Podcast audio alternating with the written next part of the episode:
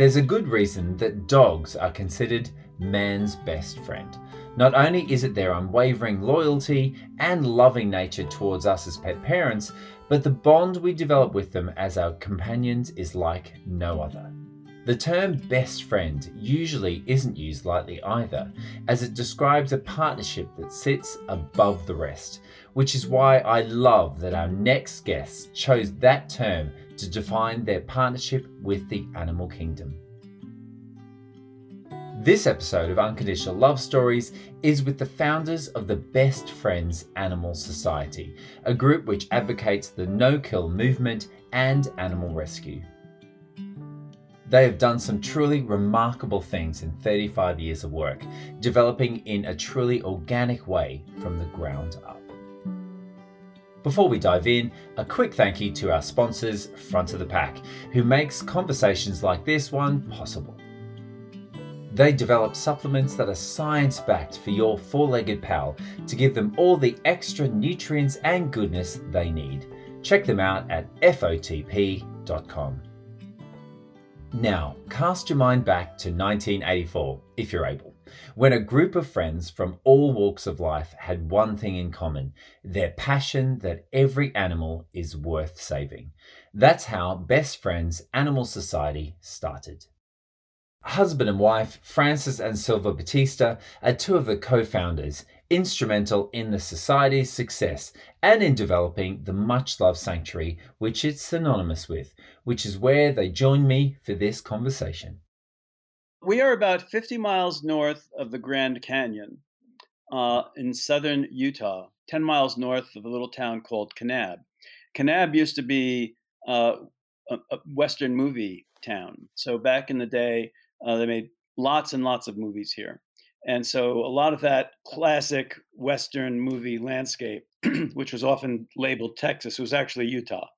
We're here in the middle of what they call the Grand Staircase. So if you were, say, heading up towards the Grand Canyon, you were looking back to the north, you'd see a series of steps, of monumental steps, each one a different geologic formation of cliffs. So there's the red cliffs, the white cliffs, the pink cliffs, the brown cliffs, and we are between the red cliffs and the white cliffs. It really is a spectacularly beautiful place. It wouldn't be unfamiliar to a lot of folks who have seen the, the old westerns. In fact, the old Lone Ranger series was shot around here.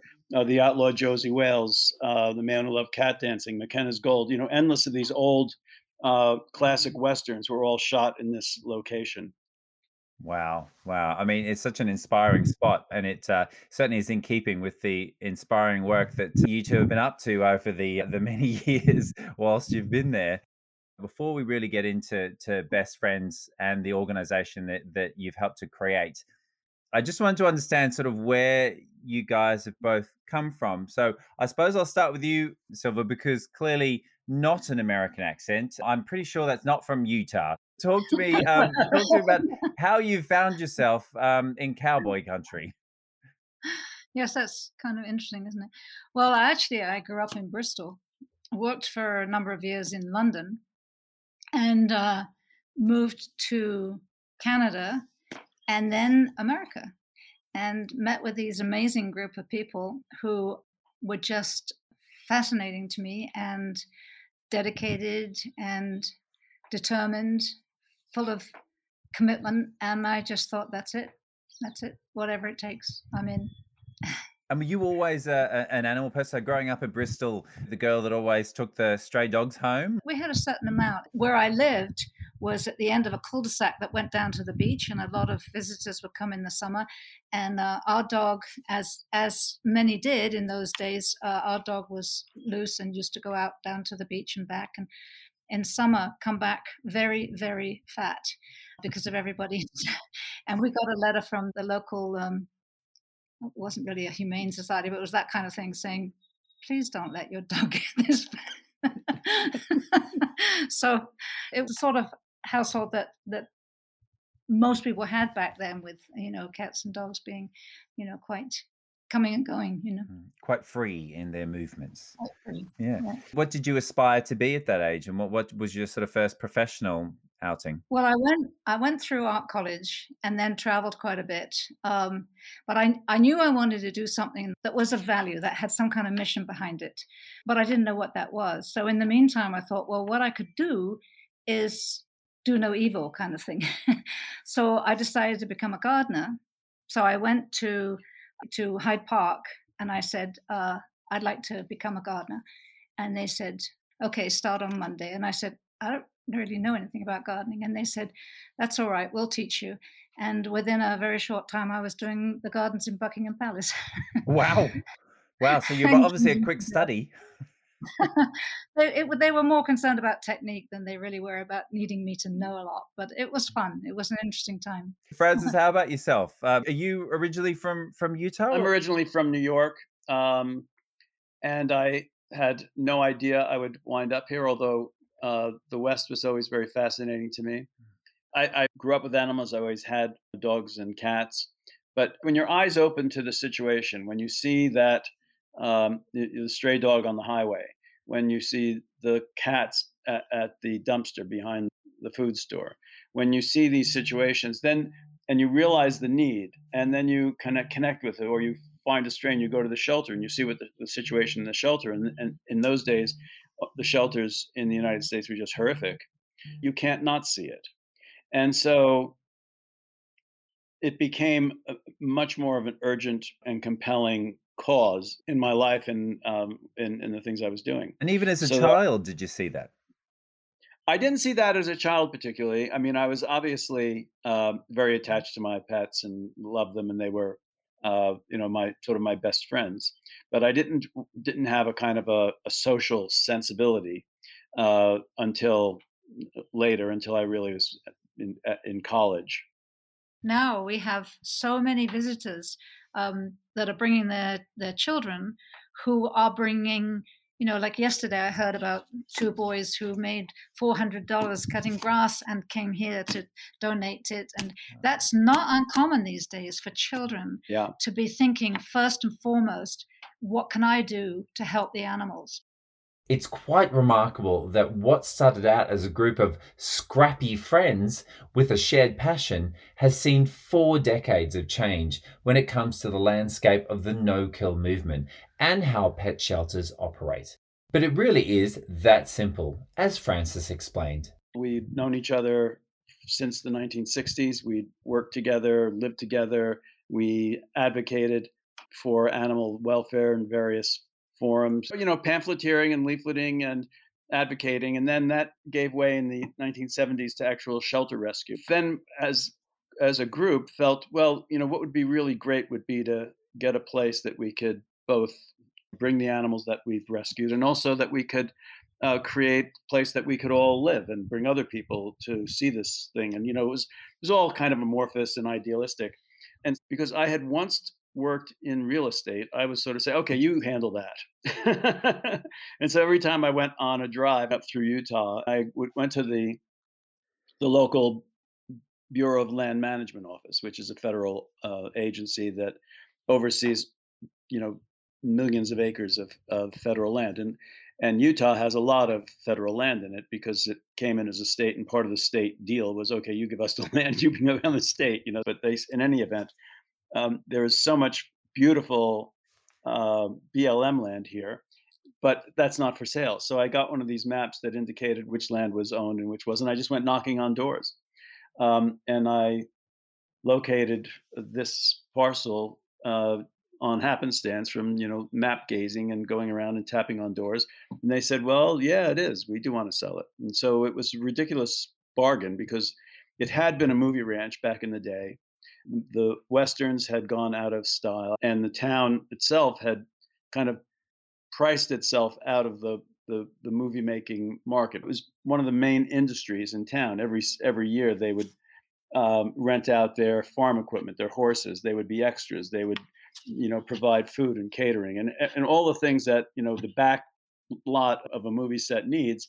The local community was geared up to do. But as that all faded, movies went away, and so this particular place really had little value. And so we were able to get it for a song. And it was just kind of one of those crazy lucky things that uh, will never happen again. and now we have the, the the privilege of being here, and we have about 1,500 dogs, cats, horses, farm animals, injured wild birds. We had about 100 miles of fiber optics, plumbing, electricity, roads. It's really become just an amazing place, and we have about 30 to 40,000 visitors a year from all over the world. And I have to say that when he made the agreement on the property, it was very raw land, just sage, sand, and juniper, or the roads, the electricity, water, buildings, everything had to be put in by us. So that was quite interesting. Yeah, and we we had to figure it out, you know. So we had those kind of Reader's Digest, uh, Time Life, Do It Yourself books on how to like a how-to guide to setting up a, a, an animal sanctuary. how to build. So a lot of things, a lot of the original buildings we did ourselves, and a lot of the uh, materials we you know scavenged. So there's beautiful wraparound windows, two side wind glass doors that you go out to get onto the patio, when we got them, one of them said Hertz and the other said Avis. They came out of an airport, uh, and so you know, so it was a lot, a lot like that, where you just kind of had to living by your wits. And but you wouldn't know it to look at it. It's stunning, the whole place. It was a great adventure and a lot of fun. When we started doing the sanctuary work, one of our dogs wound up missing. We found it in a local pound, which was a tin roof shed in the back of a field behind the airport, and it was so depressing. We thought anything we did would have to be better than this, and so uh, I was dispatched to go talk to the mayor and say, "Hey, we'd like to do animal control," and he said, "Okay." yeah. It was really no conversation; they could care less. Within a few years, we had more animals we knew what to do with, and we were obviously we weren't going to hurt them, and so our commitment was to their lives and their well-being, and we had to create an organization from scratch to really uh, support all of this, and we kind of reinvented the wheel along the way, and a lot of cases, in most cases, we reinvented a better wheel. So it was positive messaging, a whole different approach. You pointed out at the beginning that the, the, the, beauty of the land and how that was an interesting reflection of the work we do. And that has always been part of everything that we've done. Every bit of material, every photo we sent out, every magazine has always been about the positive image and the absolute joy, delight, entertainment, loyalty of, of animals. That's the whole kind of underlying thing of everything we do everything I, I've read about about you guys screams kindness and, and joy and the positivity that that animals give us and the companionship that that they give us and that unconditional love which is an overwhelmingly positive and happy thing.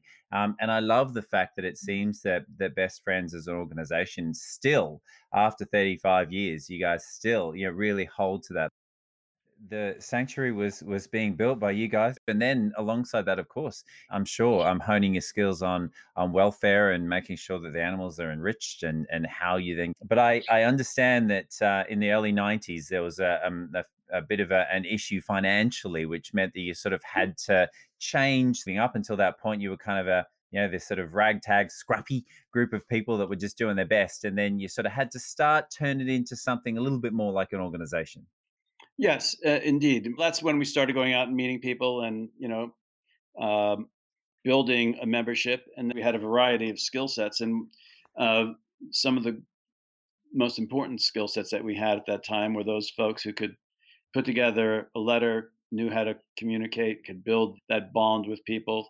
The editor of the magazine that we first started was not a person; it was an owl. Um, so you know, we had uh, we we always had this idea that it was tomato the, an- the cat. Tammy tomato the, the cat was the, one of the journalists, one of the reporters. Uh, Tammy the greyhound was a roving reporter. So it was the animals were actually the messengers. We were certainly sort of the facilitators for all of this, and and that was one of the great innovations. Is a lot for kind of, but the, we're just having fun with it. And so the fun that we had was letting the animals tell their stories and being the facilitator for the animals telling their stories and observing them how they behave what they you know like um, tomato always had he had chronic respiratory condition. He was a, young cat had upper respiratory it never got over. And he would always have to take yucky medicine. He was always complaining about his medicine and he had the sneezels and he was that but was always talking about what was going on in the cattery and who was doing what. And this cat over here is really you know he's trying to get away with something. It was kind of funny, and so we we built this kind of relationship with the public based on our affection for the animals mm-hmm. and on the kind of the conceit and the presumption that you talk to the animals and the animals talk back. You should expect a response from the animals. So building that very personal thing was something that really galvanized people's uh, appreciation. And so that started building a, a base of support. But it took about five years until the thing really became sustainable from the point of view of not having to kind of really just on not hand to mouth. Yeah. That you weren't on that kind of emergency, you know, panic mode all the time. But you know, um, we have all these wonderful stories and great donations and things of people who have kind of helped and saved us uh, over the years came in at the last minute and there are so many serendipitous and apparently um, you know heaven sent or magical things that sort of bailed us out over and over. So it's I, I think it's kind of a, a, testament to the idea that if you put yourself out there there are answers. You know the things uh, you don't always have to have it in hand but mm. you uh, be open and then you'll receive kind of thing. Yeah. And and it's extraordinary how many people come and spend you know their honeymoons their their their vacations any bit of time they get. They come here and they scoop poop. They do the cat litter. They you know walk the dogs. They serve the animals and it's the most unbelievably selfless thing. I feel like it just feeds back into the canyon that that sort of that enormous giving that happens through all these volunteers of every age. I mean we had someone i think of 100 so every age from children and they come to to to the very elderly and they come and they help and they give. It's just remarkable over and over and over again as Francis and Silva have mentioned already, the no kill movement of pets, particularly dogs, was the driving force of the Best Friends Animal Society and continues to be to this day. Their mission is to make America a no kill country by 2025, a target that seemed worlds away four decades ago. When we started uh, doing our work, there were about 17 million animals being killed in shelters in the United States. And progress in those days was going from high altitude chamber killing in shelters to euthanasia serum there was an assumption coming out of where we were coming from. The idea that you would uh, rescue an animal only to put it down was just nuts. You know, there was no that just wasn't going to happen. Um, in San Francisco, a fellow by the name of Rich Avanzino, who was right in the kind of the belly of the beast, took on one of the worst, uh, the most hated uh, municipal agency in the city of San Francisco, which was the San Francisco SPCA. It had a municipal contract. Uh, and in a few years turned it into something that was just beloved by the community because he was committed to making this the city no kill, meaning ending the killing of animals as a method of population control. So initially, what the, the kind of the no kill movement was about was um, a re- refutation of killing as a method of population control or as a convenience. Uh, and over time, it's evolved to having kind of metrics and standards and various other things. And now it's identified by the idea of m- moving shelters to a status where animals are not being killed for space or convenience or time served. That every healthy and treatable animal, uh, any animal that has a reasonable prognosis for success, or it does not, you know, behaviorally dangerous. We should do everything we possibly can to see that that animal has a life. So the no-kill movement has come to that point now where the idea that say a 90% live release rate or save rate from the shelters is an indication that at that point the shelter is really doing uh, good work that there's you, allowing for the fact that there are some animals that are always going to be too dramatically injured to be to recover or to be treated or too dangerous to be safely placed. Now ideally that number is smaller and smaller and smaller. Um, but uh, when you're at a 90% threshold um, there's a an, an, acknowledgement that you are doing good work and you are committed to life so you don't get there accidentally the response to that was no this is not a necessary evil it's just evil and we need to do something about it. And so that work was the work of the no kill movement of incrementally changing the way people thought about it and having these kind of models of what this might look like in places like sanctuary but also in uh, some of these pioneering communities that really did this groundbreaking work to demonstrate this can be done. And the, the, the, the, way it can be done is by enlisting the community, not by hiding this problem from the community out by the dump, but by involving the community, letting the people know that their help is needed. People love pets and they don't want to see them die. when we first started going out into the streets um, to, to raise funds, uh, we were sitting at these tables uh, all day long, every day. And so we were getting a, a lot of requests for help on animal issues. And our whole approach at that time was it's not rocket science. You can do it. We can help you sort out your problem. Um, because up till then it was basically you take it to the shelter if you have a problem and so we created all kinds of booklets and things and we got people involved and we but we stayed in touch with them you know we showed them how to take better photographs how to, to list animals safely how to interview prospective people.